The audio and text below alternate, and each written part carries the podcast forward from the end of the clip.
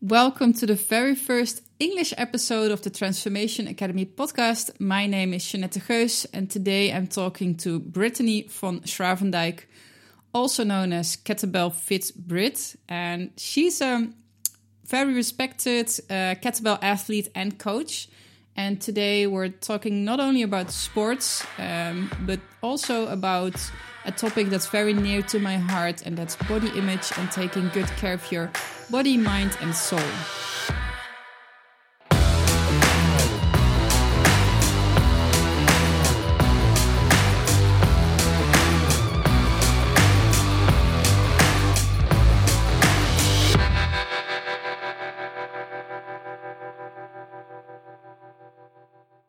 Let me introduce uh, Micah then to you. She's my like what are you, my partner in crime, Micah?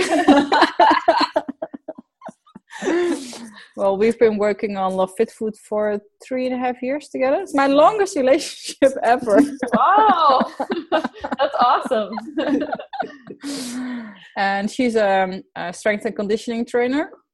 Um, okay, nice. and she trains. Well, she she she specializes in like the obstacle running uh, people. Oh, fun. Is that true, yeah. Micah? Yeah, quite. and no kettlebells yet? um, only in training, not uh, for competing. Oh, Shana hasn't uh, convinced you yet. Oh, it's a really funny story. It's a funny story. Maybe we should tell it on the podcast. Maybe we should start yeah. the podcast with this. I think that's a nice intro. Um, um, oh, I, I, the meeting has. I'm recording, so. Um, so the funny story is that actually, um, Micah was the kettlebell fanatics uh, of the two of us. And uh, she was ah. always training like uh, in the dunes in the sand with kettlebells, and she was like the like the hardstyle kettlebell uh, uh, enthusiast. Mm-hmm. I was like, yeah, well, well, yeah. And then we saw uh, the Dutch, I think the Dutch nationals, and we saw some people competing with the kettlebells. And Micah was, and I was like, wow, 10 minutes with the kettlebell. How hard can it be? Like, totally arrogant. uh, and then we saw a workshop, I think, uh, yeah. short after that from uh, Naomi and so we went there the two of us because it's a long drive and it's like a two hour drive in the car so it's more fun to go two of us and make like a nice vlog from it uh, for the blog. Yeah. and then we went there and Micah was like i don't know i don't really feel it and uh, it's a little bit difficult. And naomi was looking at me and she's like oh you're really talented. So on the way back in the car Micah was like mm, no no i don't think this is my sport. And i was like totally like psyched, like oh. oh. so Naomi said the right thing to get you into it, like oh, you're a natural. You yes. Yeah, yes. she said exactly that. looking back and looking at my my my video clips from that time, like I was not a natural. she just me coerced me. and then you have to, you have to because it's such a hard thing to learn that you have to give people like a little bit of confidence while they're learning or they just get too frustrated you know? Yeah. Micah was very very frustrated. Yeah. Yeah. Yeah i've had varying like sometimes i get people that really enjoy that challenge that i coach in it and then other people they just get so mad. What i noticed is that i was using a uh, using a lot of of of power and strength within the movement and a lot of the hard style techniques and Naomi's like, like easy, easy, easy. I was like, yeah. And I think I was more lazy and not so strong. So I was just like in the back, standing in the back, like, uh, like this. yeah, some people call it the lazy way of lifting kettlebells. I mean, it's more efficient. So I guess you could, you know, you could say that, but then 10 minutes makes it not really quite so lazy. uh, so, Brittany, uh, thank you for being here, uh, for yeah, doing this interview. And um, um, I'm really excited. I mean, you're quite a you made quite a name for yourself in the kettlebell sports, uh, the the passion that we share. I can say. Um, can you just quickly introduce yourself to the people that, that don't know you? Yeah. Um, well, my name is Brittany van Schravendijk. Uh, ik kan ook Nederlands spreken, uh, but we're going to do this interview in English because I can express myself better in English, I think. So um, I'm a personal trainer and a coach. I, I live in San Diego, California, uh, but I also coach people online. Uh, my main specialty is kettlebell sport training because that's what I compete in at the professional level, and that's kind of what, as Jeanette said, um, many people know me from. But I love teaching kettlebell fitness. I love doing body weight training. I'm really into handstands um, and just strength training. I, I love to help empower women through strength training, like switching their mindset from losing weight to gaining like strength and confidence. So that's something I'm I'm very passionate about as well. Uh-huh. Um, I don't know what else. So, how did you get into the kettlebell sports? Uh, so I got into kettlebell sport training because I started working at a, a gym as a part-time job when I was um, in college, and this gym happened to be um, one of the being um, the ice chamber gym. So I I was uh, working there part time, and I saw these other ladies cells and I was like, oh, I think I could do that. Like, I'm just as strong as her. Like, I can do that. So I decided to do the classes and then I picked up a kettlebell and turned out that I could not do that. It was really hard and I did not know how they were lifting those heavy things. So I'm the type of person that when something is like a big challenge for me, like I like it makes me want to do it even more. So because I struggled so much with the technique and learning it, like it just got me hooked onto the kettlebells and from there i started um, traveling with some of the other people at that gym to competitions and and kind of really got into it from there. It's funny it's the same like enthusiastic arrogance like oh no i can do that no problem that doesn't look so hard. Yeah exactly because you're like oh that's you know it's it can't be too hard but for some reason that that time of holding onto the kettlebell for that long, like if you're not used to it, is just ridiculously hard. mm. Yep.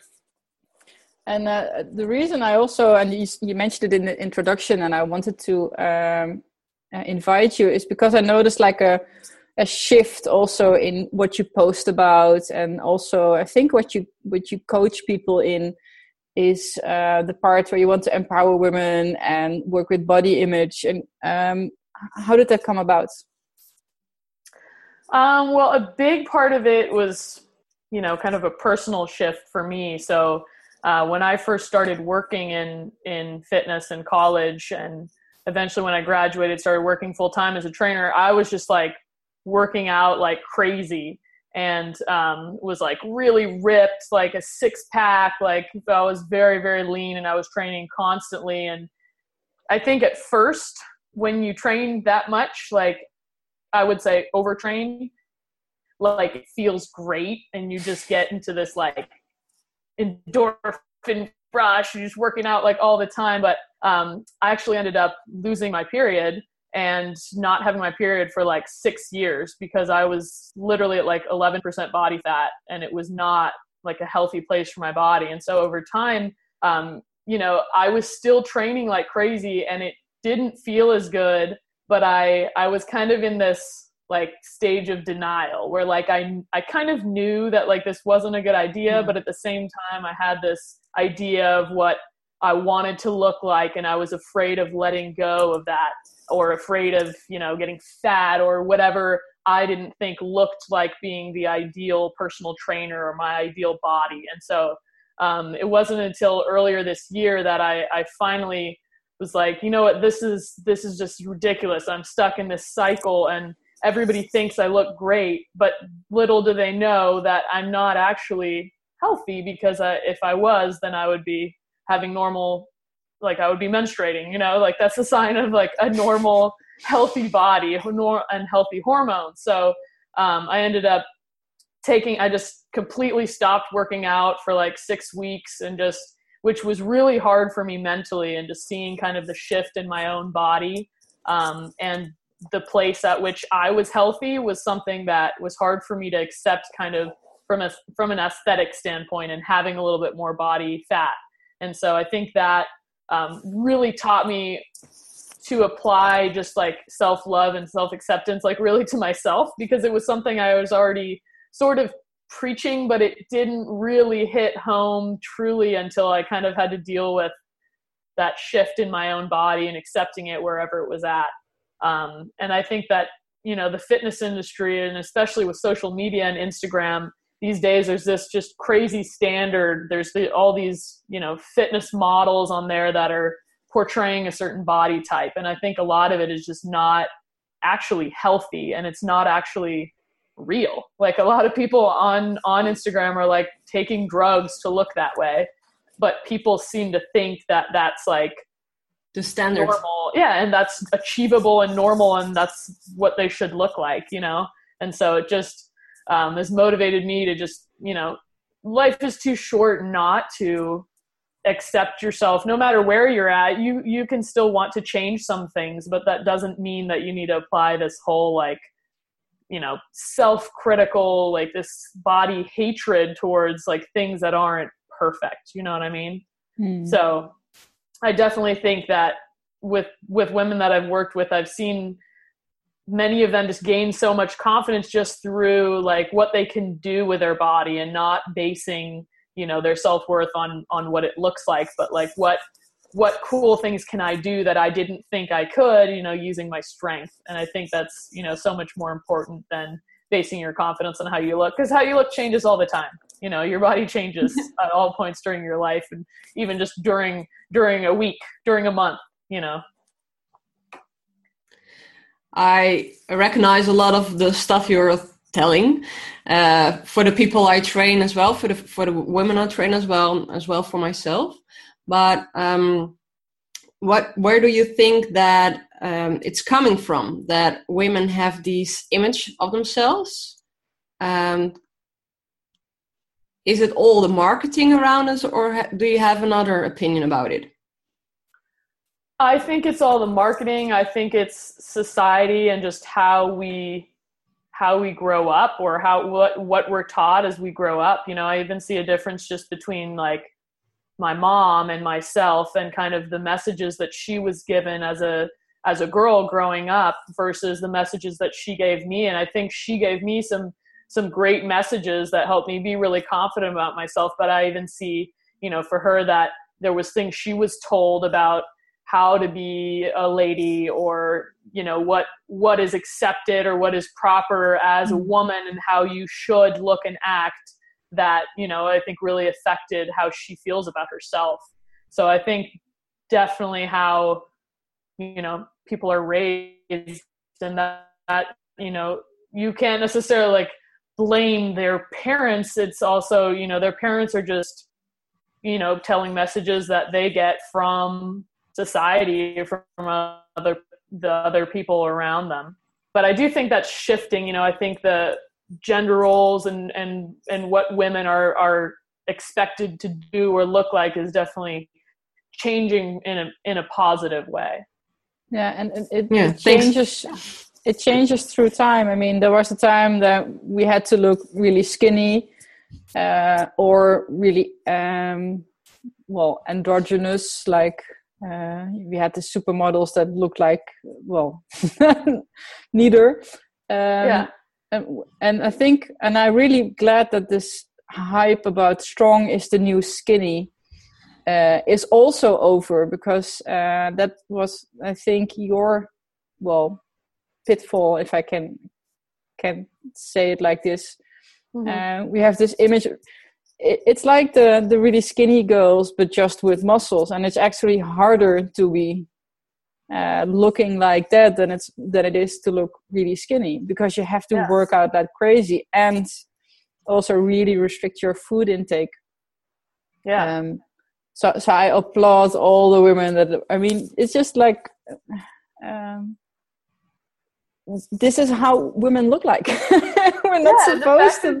Everybody looks different and everybody mm-hmm. has a different size that's healthy for their body you know you can't really say like for this person this is your ideal weight like it just it depends. Every some Mm. people are naturally a little bigger, some people are naturally a little thinner, you know, and that's just how it is. I feel like you just have to embrace where your body is at its healthiest point and then and learn to love it that way. I know for some um, women, and also in the coaching that Mike and I do, it's it's sometimes kind of hard to explain to someone. No, you should love what you have right now, because if you don't love what you have right now, you can also not love what you might have in the future or not. So might as well start with now. How do you approach this in your coaching? How do you help people with with because it's it's really hard. It has to do with transformation, of course, because I believe if you- if you do this, the the inner change, then the outer change is either less important or easier. Yeah. And that's something I feel like I'm still figuring out because you know psychology of it is not something that I feel like I'm an expert in. It's just something that I'm learning through working with people. But I mm-hmm. think it's so important to to do things that make you feel positive about yourself. You know, if you're um, you take up some, like for example doing the type uh, some type of physical training that makes you feel positive about your body and what you're doing with it and just finding the things that put you in a in a positive place and not put you into a negative spiral you know if you're if you go uh, shopping for clothes and you're like overly criticizing yourself in the in the changing room and it puts you in a negative spiral of things it's like that's not a good activity to enhance your self-esteem right it's like maybe don't use the mirror and just buy the clothes with Online. or buy them online you know it's like finding the things that put you in a positive state Mm. and a positive mindset you know and and i think just focusing on overall health and how you feel you know so much more um, has a bigger impact on that body positive self-image than focusing on the aesthetics aesthetics fo- focusing on losing weight focusing on you know what what can you add to your life? What how can you enhance your life Mm. instead of oh what should what do i need to cut out because all these things like make me look this way or do these negative things for me you know? I think a lot of times it's like trying to help them reframe how they think about things or how they think about themselves. I think I what you just oh, sorry, Micah. what you just said you were uh, thing about what you think about yourself what you say at yourself but as well how you feel. And what i noticed in my coaching is that a lot of uh, women but men as well um, if you ask them how they feel it's quite hard to explain how they feel. They're going in right into the head. I feel um, no i'm not asking how you're thinking you're feeling i'm asking how you're feeling so I think that as well can be more helpful if people uh, uh, get a little bit more in touch with their bodies and how they are really feeling inside to get into that change. Yeah, I think people, we live way too much in our head. That's where that critic is that tells us all these negative things about ourselves, right? Mhm. Yeah, finding things that put you in a state of flow or a state of feeling things more than than thinking. I think those things are are really important.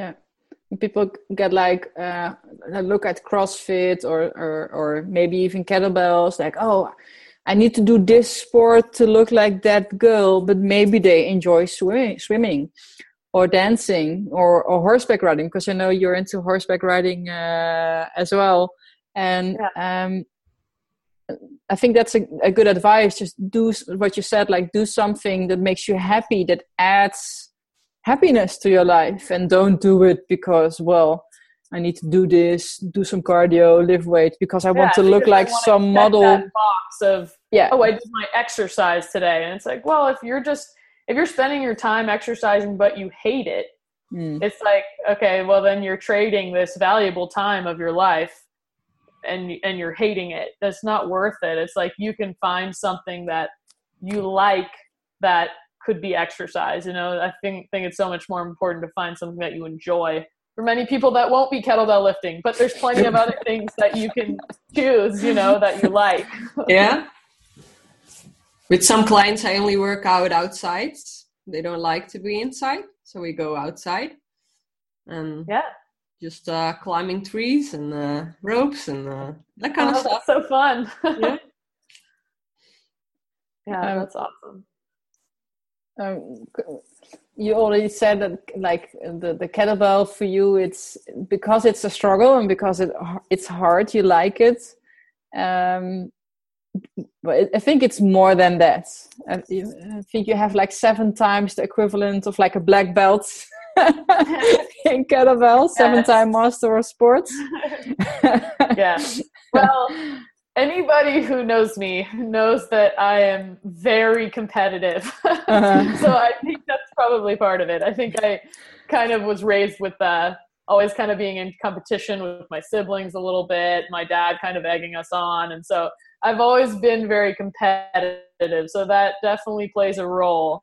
That's the thing that I really like about kettlebell sport is just the way that it mentally pushes some you were crazy. Like sometimes it just it's this progression of the technique and the training and doing these things for six, eight, ten minutes, you know, that um, I never would have thought that I could do that. But with the progressive training, it just shows you that actually like you can. And if Mm. you're mentally motivated and stay in it, you know, you can physically do so much. And i think that that's really powerful just for um, life in, in general. You know i feel like after doing making these 10 minutes with a kettlebell i feel like oh you want me to do burpees for 10 minutes? I could do that. You know like it just other things seem easy in comparison.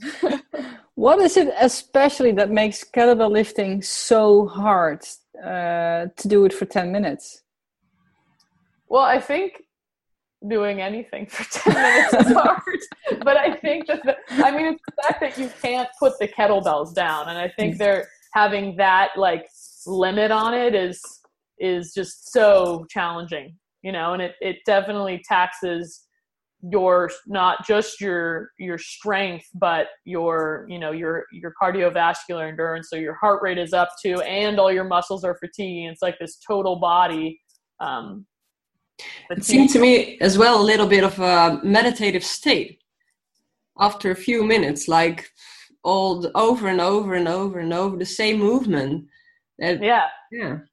yeah you have to find your meditative state if you're going Mhm. to make it through 10 minutes you Yeah. the the thing i find so interesting about watching it is you can you can tell on someone's face whether they're going to finish the set because if you can see the panic they're probably not going to make it all the way you know because that self-doubt that creeps in and so the people that that do well you'll you know the, it it's like they're in a meditative state you know Yeah. i pride myself on having a good poker face so even though every minute i want to set the kettlebells down you can't tell I, I know from experience myself that uh, actually having a, a meditation practice uh, helps tremendously. And um, I made a really big jump in my reps uh, when I learned to to relax during the sets.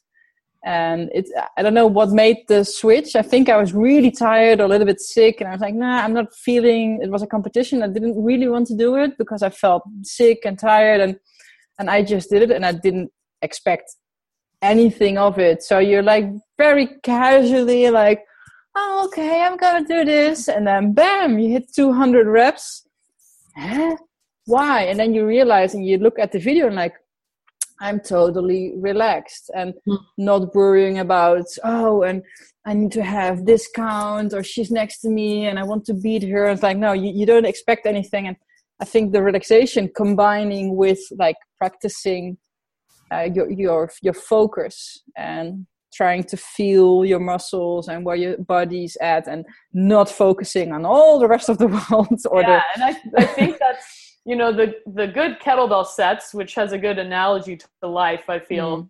is when you are just in the moment and you kind of Yeah. take it minute by minute you know like you said you're noticing how you're feeling and then you can adjust as you're going Yeah. versus sometimes we get these expectations and we think of the end Mhm. and we forget to stay in the moment and that's when everything goes bad and i feel like it's a great analogy for life to just remember to stay in the moment and adjust as you go because if you're always just focusing on the end goal then you're not that's you know you're missing the whole point of it you can actually i can actually feel it sometimes after i don't know two three minutes I begin to think of the end, and then I, I almost want to do like survival snatches or power snatches. Someone that's not into kettlebell sport. That's when you like try to struggle, hold on to do like a couple of snatches, and then you remember like, no, relax, and then I focus on this little technique thing that I'm working on, like my hand or my hip or whatever, some some detail, and then like magic, you're relaxed again, and you you finished uh, another like uh, one two minutes just because of the the focus on how, how far am I and am I going to do this and you, you tense up. Yeah, yeah, absolutely. Definitely, like like you said, it's like a moving meditation. Yep. Yeah.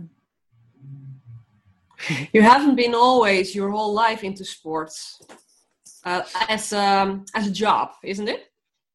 Well, I I actually studied uh, civil engineering in college, so um, I didn't really know what I what I wanted to study or what I wanted to do. Coming out of high school, I was um like top in my class in high school, and and I was just like, oh, I'm gonna you know go to college and then get a really good job and make a lot of money. And that's kind of the only thing i thought of in terms of my future at like 17 18 years old. I like i don't know. So uh, my, my dad and my brother are both engineers. So i thought oh i'm, I'm going to do engineering. This is like one of the hardest things i could do right? So I went into school for engineering, and uh, the first two years are really just like all these really challenging math and physics, chemistry courses, and so um, I, I struggled through it um, and made it to the you know third and fourth years where it's more focused on your your major, and so um, I ended up just not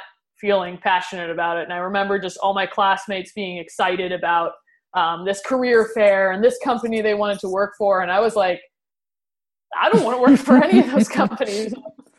this looks terrible. Like I'm not looking forward to this. My the my graduation and like working at a company. I don't want to do any of this. So I kind of during this time when I was struggling, I ended up getting the the part time job at the gym and just like loving it and and as it got closer to my graduation i was like i don't know what i want to do all i know that is that i love working at the gym and i just want to spend all my time there so i definitely had a little bit of a struggle with that because it was um, you know challenging to think about like what what would other people think if mm. i didn't go into an engineering job that's considered you know a more prestigious job that makes a lot of money and I just leave that for okay being like a trainer or something you know? And so I I struggled with that for a while until you know I finally just realized like okay if my dad is disappointed in this well he doesn't have to live my life every day. Only I do. I'm the only person who has to be in this day to day and deal with it and if I don't like it what's the point you know so I ended up decide choosing to go full time at this gym that I was working at and see if I could make it work and and being a coach and so far it's worked great. I love it. I'm you know my goal is to to never work a 9 to 5 job and just you know figure out how to how to make it work and with coaching and and stuff like that. So high fives to that. Yeah. Yeah. It's very brave and i think it's it's a conclusion what you said like it's my life. He doesn't have to live my life. I think that's a very it's a leap forward uh, if i look at some other people that were in my like high school years and the decisions they made. So uh, i think that's very sounds very wise. Thanks. I mean, yeah. I think it was the best decision I made, so I'm I'm happy with it. I just mm. I realized, especially in the last couple months, that I'm just not motivated by money. Like maybe that's a kind of a, a, a privileged thing to say, almost because I I don't have any financial struggles, and that you know my my dad helped me pay for college, so I don't have any student loans. So that's mm. you know part of part of the reason why. But I just not motivated by this X amount of dollars I'm going to be making. It's like I'm so much more motivated by, you know, my own fulfillment with um, my job and what I'm doing day to day, and and just feeling like I'm making an impact on somebody's life and helping somebody. Um, it's so much more motivating for me. Hmm. And where do you think, uh, uh, for yourself, you want to go like okay you, you you do some you have coaching online coaching as well. I think you've achieved almost everything you can achieve with with kettlebells. Uh, maybe not yet but uh, like working on it i see working the double 24 is like crazy. I'm like oh wow. That's insane. yeah, things are heavy. I know.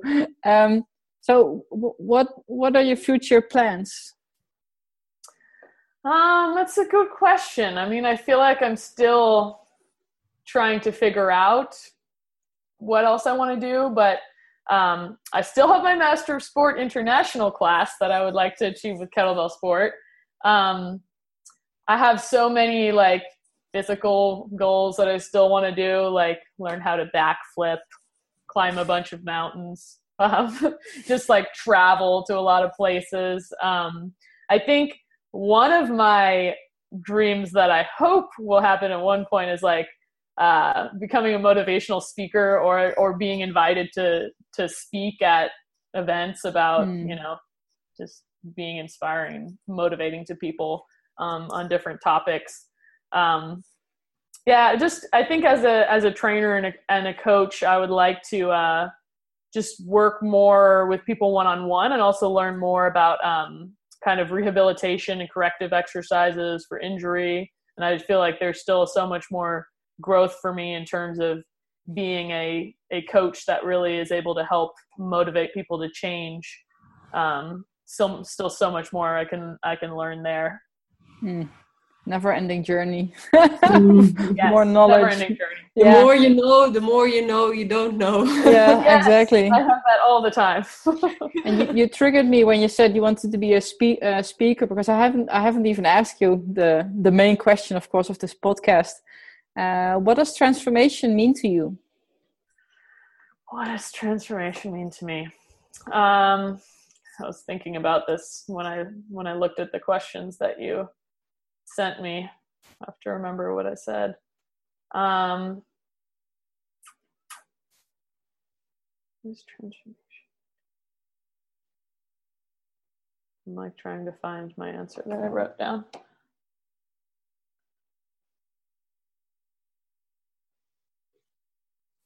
Okay, I think that transformation is morphing into a better version of yourself, whether it's physically or mentally and having like a, a paradigm shift in in the way you think and using it to empower yourself and others mm.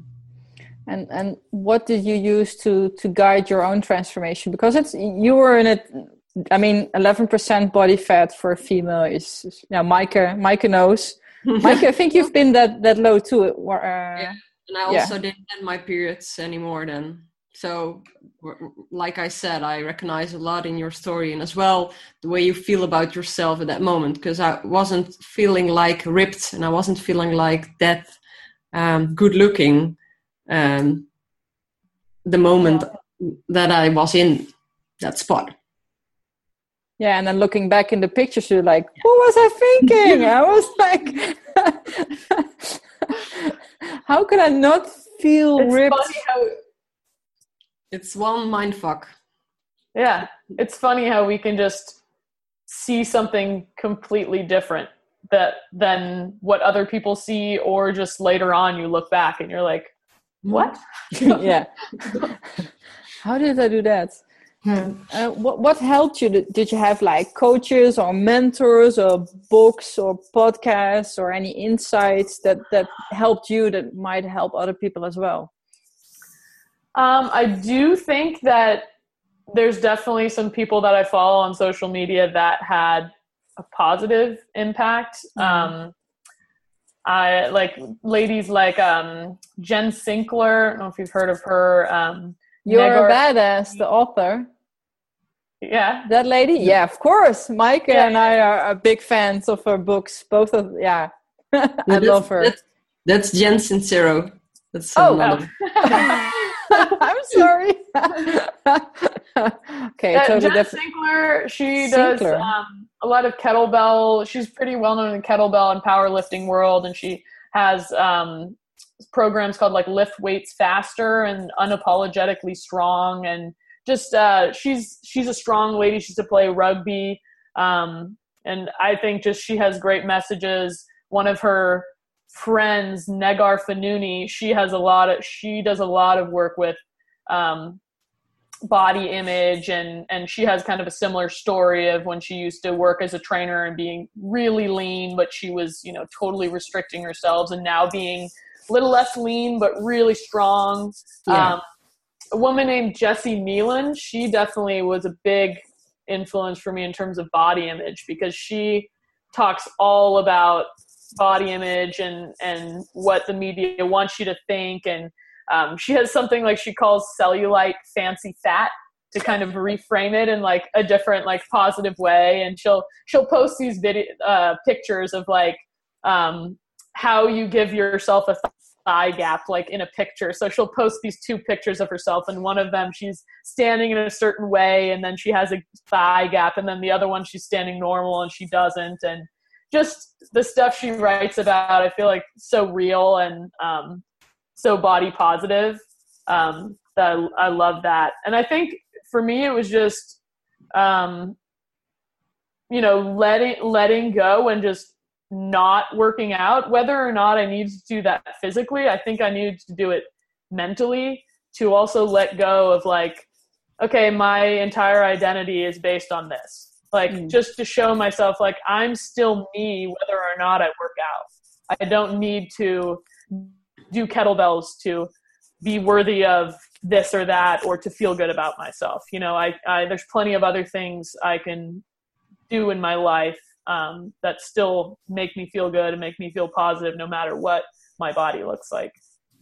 So i think just forcing myself to stop training and then dealing with everything that came into my head during that time was just the biggest um, biggest thing that helped me. And uh, you mean with uh, sorry micah? I wanted to ask what her biggest biggest challenge was. Because you told us it really helped me. What was what was the most challenging for you? Uh, i think the most challenging thing was well I gained weight and I gained body fat and then struggling with this kind of back and forth that would go on in my head. Like I would wake up and I would hate the way I looked. And then an hour later, I'd be like, oh, like I kind of like the way I look. And then it would just, it was like this exhausting flip flop back and forth of me constantly judging myself good or bad and, and it kind of moving back and forth. So that, you know, that like inner, inner dialogue that goes on in your head. And, um, definitely worrying a little bit about what other people would think. So for me, I knew this was the healthy decision for myself, but I also didn't know if I wanted to share with people why I wasn't working out. And so um, I was just thinking, oh, people are going to think that I'm lazy or that I'm, you know, I, oh, she got fat or whatever. You know, all these things that were going through my head that probably nobody even really thought about, but I was worried about what people would think, you know? And so um, I finally ended up just like posting about it on social media, which actually uh, another big influence for me in, in that phase was um, my friend Kirsten Kimura. She's uh, Urban Jane on Instagram, and she posted about her struggle with um, not having her period. And so she really inspired me to just share, just hmm. share my story about it. Because in reality, it's like why is it it's not that weird to to share that you know? And mm. it made me just feel like i was able to help you know motivate or influence other women who were having having a similar struggle. And um, do you see it also in like the people that approach you or did you did the um, your coaches change with you? Like uh, we're attracting like other people now than maybe before?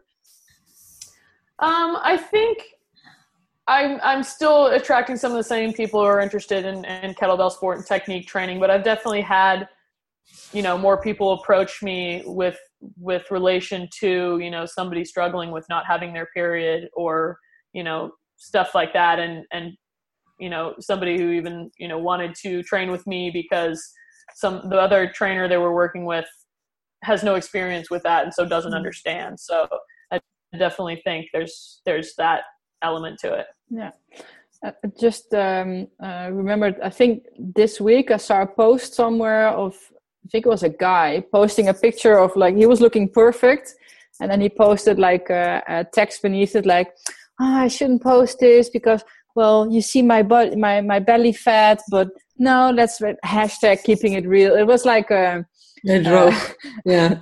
Uh, not so nice because there are like perfect people and then posting up well keeping it real because i look fat and like no you're still perfect. Just like it was they uh, lift on the the whole new face that we're in like uh, positive body image. Um sorry i think it was guy uh, droog yeah? It was a joke it yeah, was I know, uh, I know, I know. It was yeah. a joke, but it was Okay. a joke. Actually, it was there was like an an irony to it um, that the same as you know, uh, strong is the new skinny. You don't, you, they don't want us to be the strongest, the new skinny. Now it's like, oh, positive body image is the new skinny, you know. But they still Yeah. look perfect. Yeah. So what are we talking about? Yeah, Yeah, but but I mean, in the defense of somebody like that, they probably still have all kinds of issues with themselves. You know, sometimes it's the people who look the most perfect to everybody else Mm. who have the biggest struggle with how they look. Oh, absolutely. Yeah. I mean, I'm looking at also looking at your pictures, and I know your body has changed, and you don't you don't feel as lean. Um, you still look really, really uh, strong and powerful, and and fit and healthy, um, uh, and ma- uh, still uh, as well for a lot of girls. Like, oh, I want to look like this. Um, I'm thinking that the CrossFit also helps. Like, okay, women can look strong, and women can have broad shoulders and big muscles, and uh, and still be healthy. Yeah, and that's what I love about some of these women that I that I mentioned that I follow on social Mm. media. Just talking about like, there's nothing wrong with being big. Like, embrace if you're big and you take up space. Like, you know, a lot of that like wanting to be small is also you know in terms of mindset like oh women should be seen and not heard. They should be small and over there in the corner versus like no like i'm big and powerful and i take up space and i take up a lot of room and like that's good you know Mm. and I, I i like that shift in that idea and it's definitely helped me also like embrace myself at a bigger size. I'm like it's good. I have more muscle. I'm strong. I can do all these awesome things you know? So i think that that kind of message helps too and and like i said there's there's people who are just going to be prone to building more muscle and being bigger and there's nothing wrong with that Now, Micah and I have the, the the discussion as well sometimes because I'm I'm the type of person that builds muscle quick, but also gains fat quickly. I mean, it's the same system. you just Yeah. gain. Um, um, and no, Micah's frame, uh, she has a little bit more difficulty because she's just like another uh, body type. And we can work out the same, eat the same, sleep the same, but still we look, we would look totally different. And what looks healthy on me uh, might not look healthy on Micah and vice versa. But if she trains and eats and treats herself right, she will look a certain way, and I will do too, and you will do too. And um, um, it's not one clothing size or having visible abs, you know, or yeah um, I don't know, just looking in a certain way. Yeah. and that's what's what what's made it challenging for me like as a trainer a lot of times people want nutrition advice right and so i i'm like i don't really do much of that because i am not certified in any kind of nutrition and i just tell them like look i can give you a few kind of like tips or things that i think are important but i'm like i don't want to write you a specific meal plan like how can i know Mm. what you should be eating you know Mhm. i feel like it's it's really should be so like intuitive but people people lose touch with that um being intuitive so i, I would even be curious to hear from you guys in terms of working on nutrition and things like that if people ask you for like a plan or they want nutrition guidance like how do you approach that Well, I think we, we trained our followers a little bit, but in the beginning, not to ask. Uh, when we started, I I remember the first seminar we ever did. We didn't have a website. We did. We didn't have anything. We just had a seminar and a, and a, a story we wanted to tell. And um, we had this vision, like, no, we're not going to tell people what they need to eat. We just have this this formula, like the uh, the, the complete meal that has carbs and protein and fat and veggies and let people decide for themselves what kind of fats they they like to eat and what kind of vegetables they like to eat. I, am not to tell like prescribe them anything. And then the very first question we got was like, "Yeah, but what do I eat for breakfast?" That's the whole point. You can decide for yourself. Just use this formula, and you can eat whatever you love. Just um, stick with this like really simple guidelines.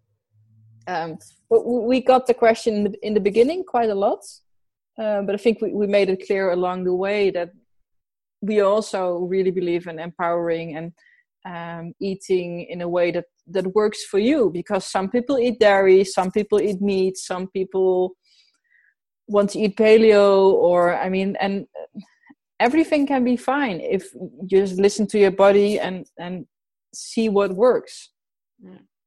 Yeah and it's just like how can you expect like if someone gives you a meal plan for four weeks or something and oh cool like it works for four weeks i lost five pounds or whatever and then after that then what? You know yep. like you you you are paralyzed until you get another food plan? Like that's just not a way to live your life you know? And, and you learn nothing. And also uh, what motivated me was that i personally cannot stick to any meal plan whatsoever um, yeah. because i'm i'm way too I don't know, I want to decide in the moment and I get like a little bit itchy if someone tells me what to do. I get yeah. like this little rebel inside of me like, who says I need to eat broccoli? Hmm, what else can I eat besides that? Um, and I think a lot of people, for them, is it as well. You don't. Uh, I don't want to tell them what to do. I want to do. I want to. We want to teach them to to learn for themselves. But very honestly, the intuitive eating and being in touch with your body, for me personally, that still is a, a struggle. Because, like, yeah. and um, I, I live in my head a lot of the times. and sometimes, you know, you feel your body is full, and there's like no physical need whatsoever to put more food in and i will still put more food in because the act of eating puts you into your body. Um, um, yeah well and that's that's something i'm working on uh, still. Um, and i think all i think almost everybody struggles with that at some level you know overeating or eating when they're not hungry just because of the world it feels good. and too. Like there's there's so much abundance you know in, in the areas that we live that it's hard not to. There's so yeah. much food and then you get you know you you smell food you see food and it triggers you wanting to eat. And like you said too you know there's emotions and other things tied to eating that make that challenging to manage as well. Mm. what mm-hmm. what uh, what do you eat? I mean uh, what what kind of guidelines do you stick to in your own yeah choices? i think now you know with with getting my period back and having to gain some weight i i focused a lot on eating more fats because I think for me that was really important. It wasn't that I didn't eat fat. I I ate fat, but just focusing on eating like a lot of fat, I think is what's helped me be able to maintain still having my period while going back to training pretty hard because I know for a lot of women that's that's kind of hard when they start training again after they have gotten their period back. A lot of times they lose it again. And so I've been lucky. It's been like seven months, and I'm still I still have my period despite you know training with double 24 kilo bells so I, I think I attribute most of it just eating a lot of like healthy fats. And um, yeah, I think my main guideline is I just think about the quality of the food. So I try to eat organic produce. I try to only, you know, eat meat that comes from a butcher shop here that has like grass fed beef and, and good quality um, animal products. And that would be my main thing. Like I try to avoid most processed foods, but I also don't try not to restrict myself anymore. So I'm like, if I want some ice cream, then I'm gonna eat some ice cream because if I tell myself I can't, then it leads me into this negative mindset. You know, it leads me into this kind of like restricting spiral, or then binging on something because I told myself I'm not allowed to eat it. So mm. I'm just trying to be more just lenient and and okay, if I really craving that, well, I'll just have a little. You know, why not? Like, who cares? I trained hard. There's no reason why I can't you know, eat a cookie every once in a while.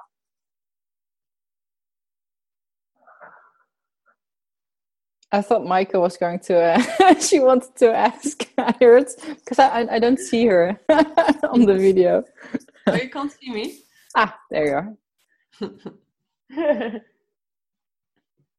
I think it's a very healthy way. Um, you're dealing with food right now. Not to say I can't have this or I can't have that. You can have everything, but it's all about um, what are your needs and what are you doing uh, on a daily base. Um, I think once we said in a seminar, it's like a saving. Uh, yeah, bank saving account. Deposit. Yeah. Like a bank account. You uh, like uh, every time you account. make a good decision, you you like you you uh, put money in the bank, and once in a while you can withdraw with ice cream or cookies or whatever. Ah, yeah. I like that. That's, yeah, I like it. Yeah. I was wondering, um, because it's also in this podcast a lot about uh, the hero's journey. Who's your uh, hero, or who was your hero when you was a child? Who's my hero? Oh, that's a good question. Um,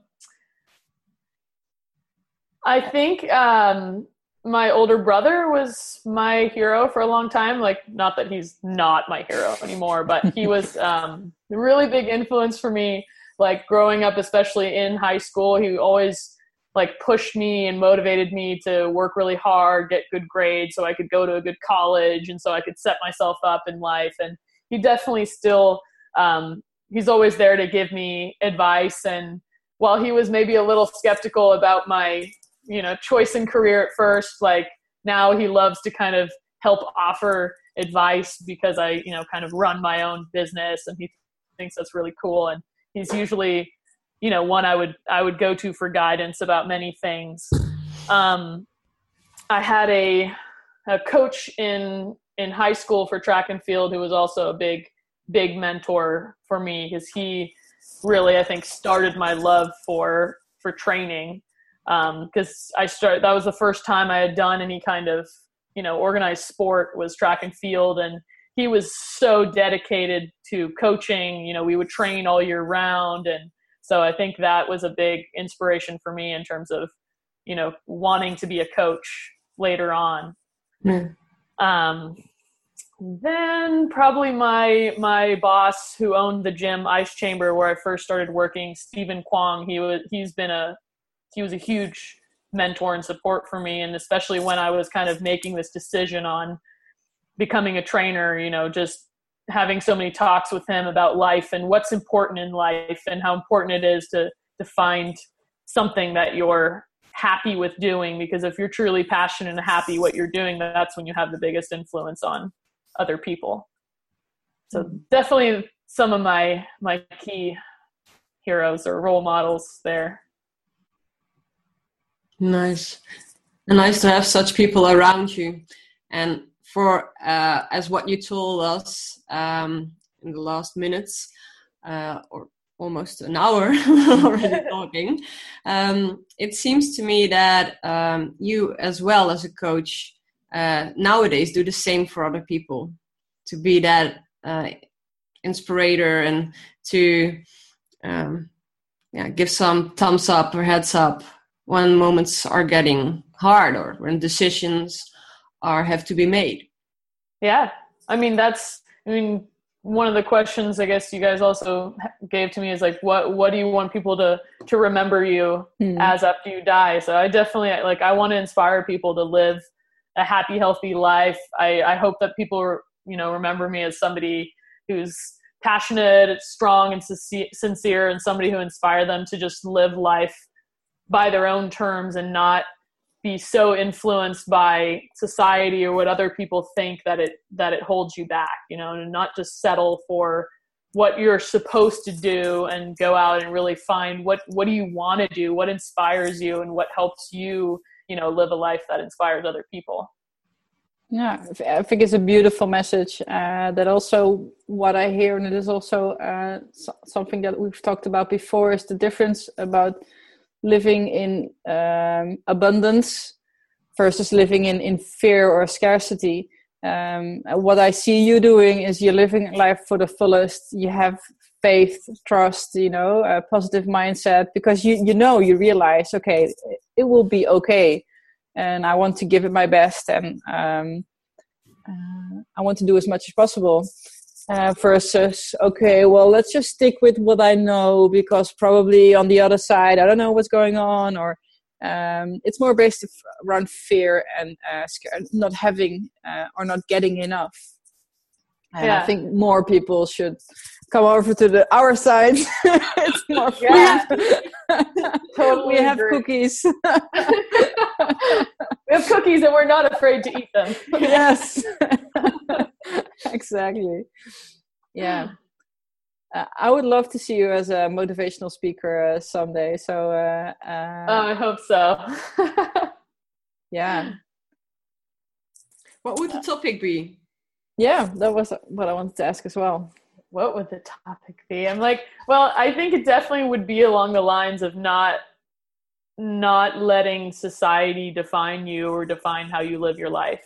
You know, so whether that's related to the you know body image issues because that's you know a big thing that i feel like i deal with on a day to day is you know in the in the fitness world and how you're supposed to look and and be mm. um but also just in terms of what you choose to do with your life because like mm. you said i feel like so many people are limited by their fear of the unknown or their fear of what what someone else will think if they decide to do this because it's not the the typical path you yeah. know and i don't know i mean maybe maybe the world needs a certain amount of people that that do that because otherwise who would do the regular jobs you know but i think that it holds a lot of people back from just living their life to the fullest you know and and really finding what makes them the most happy and and that's what keeps them really in touch with their true self i think. Yeah. Um, do you think it's it's universal as well or or um, does it hold across cultures? Because um, well of course the american culture is different than the dutch culture but in the sense of what you was just saying i see it in the netherlands as well um, how do you see that like is there like a difference uh, in your part of the world as opposed because I know you visited Holland uh, a couple of times and we're actually I didn't even ask you that. How did you get your your Dutch name? well, uh, my parents are both Dutch, so uh, they both you know come from the Netherlands. They moved here when they were in their twenties because my dad got a got a job, you know, with the whole and tech stuff in Silicon Valley. So um, me and all my siblings were born here, but we've been back to Holland many times because our family all lives there. So, mm. um, actually, I'm a Dutch citizen too. So oh. I, I really am Dutch. Because I know you speak Dutch quite well. I was surprised you didn't want to do the podcast uh, uh, in Dutch. I think after I've been in the Netherlands for like a couple of weeks, I feel much more confident. and then once I get back to the US, I like I try to speak Dutch with my family and it lasts like one hour. And then we go back to English. And so it's just like struggling over how to say specific words, you know, if I'm trying to express some of these the answers to these particular questions, I feel mm-hmm. like it gets a little bit dicey. Yeah. It's okay. We'll struggle. We'll let you do the. no, both of your English is very good. I think better than my Dutch. We very just polite. Need more, Thank you. We just need more English speaking guests on the podcast. So yeah, so you can practice. Yeah. so, um, what do you? Do, is there something we haven't discussed that you really would like to uh, add? Hmm. Um, I don't know. I'm trying to think. If there was any other about the questions you asked me. Yeah, because um, uh, you, you, told about your struggles um, and, and what helped you, but c- can you um, sh- uh, tell us what it was like, like in the in, in the most darkest hour? You know, your your uh, probably somewhere before you, you decided you needed to stop training uh, and do something about it. How, how, was that to to go so deep? Um, I mean, I don't know that I. It wasn't necessarily that I hit this like rock bottom and then I had to come out of it, but I think I just it was something that was in my head for for years, you know, that I was kind of going back and forth on and while at first it was kind of like not that big of a deal after a while it just i think it just started weighing on me that like this is not healthy you know this mm. this something needs to change and um i think it just i just i i definitely was feeling um like low energy like some days i would wake up and i would just feel like shit. Like i would i remember telling like my my sister like i just I am having those one of those days where I just feel like terrible, like physically, mentally, and then because I felt so physically drained, you know, mentally I just felt like depressed and and unhappy with my life and it would kind of just spiral into like what's the point of all the stuff I'm doing in my life, you know, like what is this and what am I doing if I if I can't train like this, then I also like what is my job? What's the point of that? So definitely would have days where that would all kind of catch up to me you know and and i think the those times were what really made me realize like this isn't this isn't living my optimal life mm-hmm. like if i'm having these times where i feel this bad you know then that means that there's something wrong like you shouldn't working out and it's supposed to help you make make you feel good you shouldn't be yeah using it as a tool to just beat yourself down. Especially so, uh, because it's your identity as a, as a trainer. I mean uh, it, maybe it's different if you just have a regular job and you train on the side and then you overtrain and uh, going down that path. But few I, I, can imagine it was a little more difficult because it was your you know people knew you uh, as brittany you know the, the, the personal trainer and the, the ripped person. You made your living of it. So the decision to to stop and to uh, eat healthier and quit training and take care of your body first uh, was even a bigger decision. Yeah, but Probably. I mean, I think it. Yeah, I realized that you know I do really prioritize my health over my training. Like if if kettlebell training was so detrimental to me that like it was gonna mess me up for the rest of my life, then I would you know quit it in a minute. So I think that you know coming to that realization also that you know yes i love to train and i want to do these things but if it comes at you know the cost of not having my full optimal health then i don't want to do it. You know mm-hmm. I, I definitely value my my health first. And i think you know it's helped me also kind of identify more other people who are who are kind of stuck in that same rut and i know there's a lot of women that are that are still in that you know and that's what i hope through some of the you know as as annoying as social media can be at the same time it's it's a cool tool where you can actually reach out and inspire a lot of people that you don't even know and so i just hope that that's what it ends up you know the posts that i share hopefully if that just helps one person like then that would be that would be worth it. Yeah if everyone helps one we can get a, lo- a long way. yeah, exactly. Um, do you sometimes see it also in, in, your gym? You see women working out, and, and but they're not still aware that they probably work out too much or do it for the wrong reasons. Or uh, how do you approach them, or, or do you approach them, or do you just let them wait until they find out for themselves? Yeah, well, I'm. I don't work at a typical gym. So most of the people that are there are, you know, at least already into like building skills and building strength. But I definitely, it's very challenging because almost everybody, every prospective client that calls or first comes in, you know, when I ask them, talk to them about their goals, almost always it's, I need to lose weight or I need to get muscle tone. And mm-hmm. that's kind of like it's the same answer over and over. And it's definitely challenging to know exactly how to address that because if you're just trying to get somebody to sign up for a gym, it's like you kind of do have to show them that you're going to give them what they want because mm-hmm. what they want and what they need is might be different or yeah. you know they think they want this but they probably actually need this but you may not be able to convey that to them the first time they come into the gym. So I feel like you kind of have to play into a little bit of like, well, we are going to do this kind of training which builds lean muscle mass and helps you lose fat. And then hopefully, as you work with them, you can start to help shift their their mindset and their perspective. But that is definitely something that's like a it's like a mental battle for me because I'm like, I don't want to play into this like thing that everybody's looking for because it's not what we're going to do. But at the same time, like that's what they think they want and that's mm-hmm. what is kind of speaking to where they're at in that moment. So that's yeah. definitely challenging.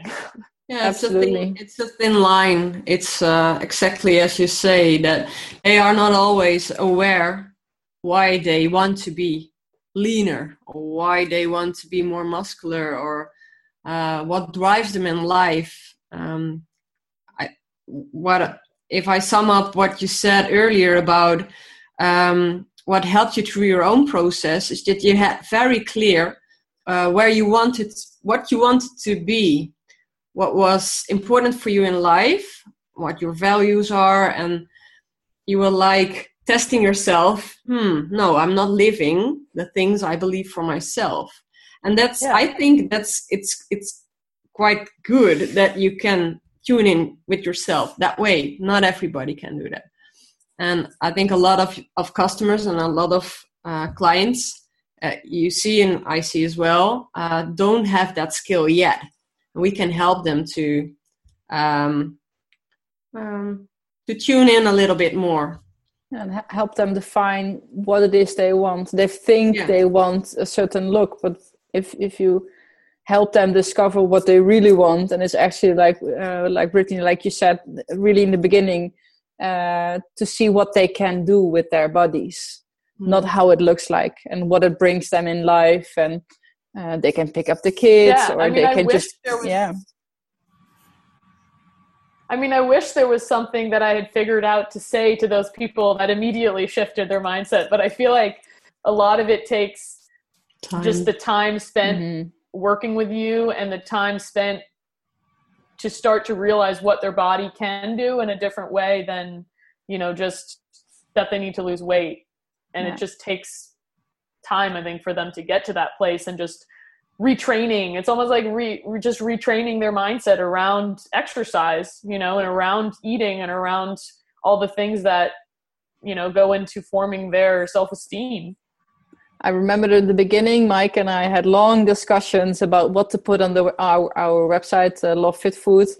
I know we're not going to put in there like you, that they are going to lose weight or look skinnier or more toned or because we're like, no, that's not what it's about. It's about feeling good. But it's like you said, that's not what people look for um, because they don't realize that that's yeah. not actually what I want. And um, um, when they start with with coaching with us 99% of the time the coaching is not about what they put in their mouth it's what they put in their heads. Yeah. Uh, yeah. and the mouth will follow. Yeah. the body will follow. Yeah. Yeah. Yeah.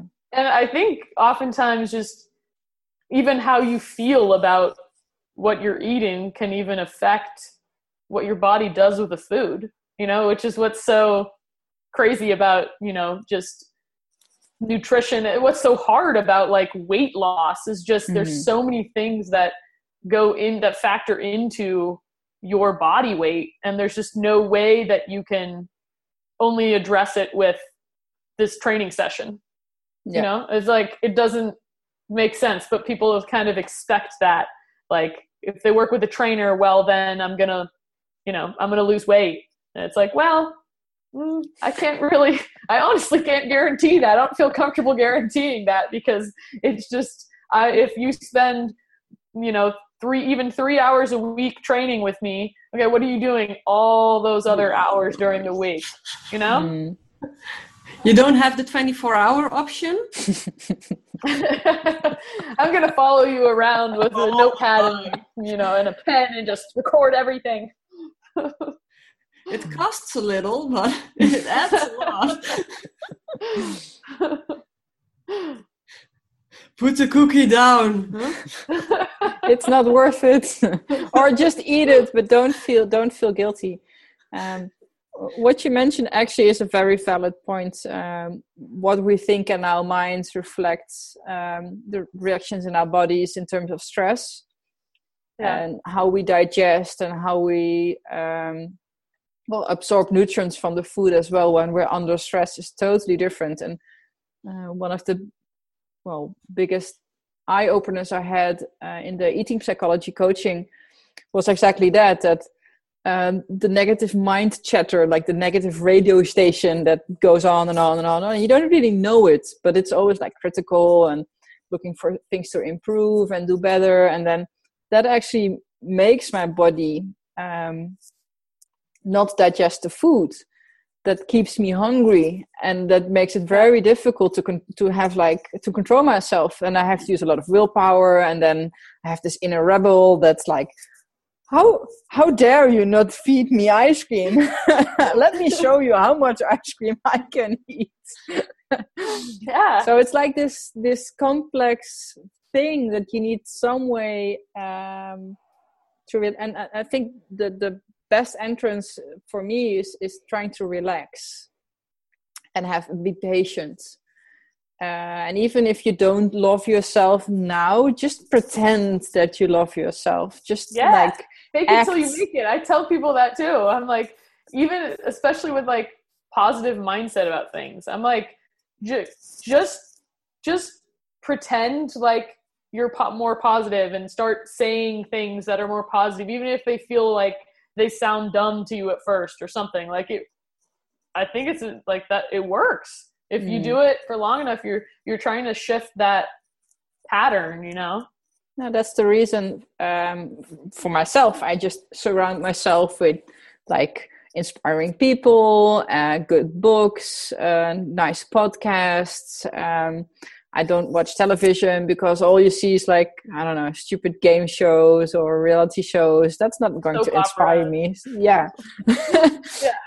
And it's the same. Like not only I try to reprogram myself, but also in the the environments that I'm in and and it, it works and maybe if you don't feel it uh, in the beginning and it's a, it's a journey but all of us we want like the end result now you know oh yeah. i had one good meal one good day. Look in the mirror. Shit and then it's like same. well you still have to keep eating good for the rest of your life. Yes. Like you can't just like get to this certain spot and then we're just gonna eat junk food. Like that's why it's like it's so important to find like a balanced way of eating that that works and makes you happy you know? Because it's like mm. you got to think about it as the the journey. Your your your transformation is your whole life you know? You have your whole life to transform in so many different ways. Yeah so start with the end result now. If you if you want to feel more empowered do it now. If you want to feel uh, more confident do it now. If you want to buy prettier clothes do it now you know? If you want to smile more do it now. You yeah, don't have to I wait love that. that's yeah. great. Yeah. start with the end result in mind or start with the end result now. Yeah in the beginning. Yeah, um, yeah. And uh, yeah and if you don't believe yourself just fake it. Yeah. Just pretend. Yeah. I think that's a nice uh, uh, tip uh, to wrap up uh, i guess. Yeah i'm i'm going to start living that tip even more now. I like it Nice. you pick up. Well, it doesn't really work with weights. you cannot start with 24s. That's kind of a, like a bad idea. Yeah, 32. Fuck the 24. yeah. Emancipation. Yes, we're going to do it with 32s now. But in terms of mindset, yes, that's perfect. Yeah. Actually, I I did pick up the um, uh, uh, I went to uh, Gregor for training camp this summer, and we had this like jerk ladder. So we built it up slowly. And actually, I was standing there with the double 24s for the first time in my life. Woo! I was like, oh, goddamn, this is heavy, you know. And the 22s, I could do like 10 reps uh, in one minute. And uh, we had to do the same pace the whole time. And I picked it up and it was just a little bump and was like no not gonna happen not today it's no. funny how sometimes just that little little increment to just like i think it's more of like a mental like it scares you and paralyzes you because i remember that with um, trying that with some heavier bells and it was just like physically i probably could have done it but mentally i just was like no can't Yeah, and it's uh, like you're scary, and I'm scared. Like, okay, what if I drop them, or I don't know, and you just think some strange bump that you make. Like, no, just, just put it down. yeah, it's like you gotta you gotta first build up that mental confidence, confidence. before that happens. Yeah. Yeah. Maybe someday I'm to be uh, as good as lifter as uh, as you are. I, I, uh, I, believe that you'll be lifting 24, so I could see it. Uh, I hope so. well, I hope to see you again soon at a competition, or maybe uh, when you're in the Netherlands uh, again. Will when will you be here again?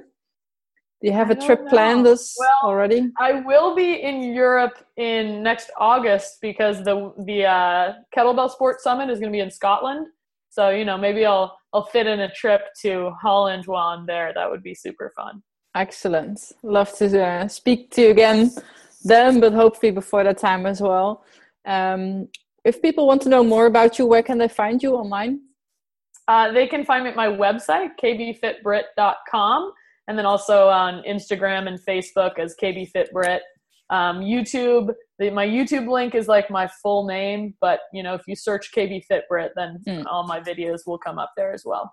I will make sure to um, put it in the show notes as well. So, awesome. um, yeah, thank you for your time and also for the inspiration uh, uh, for me as well. I love talking to you, and uh, you, you, I mean, you have so much like energy.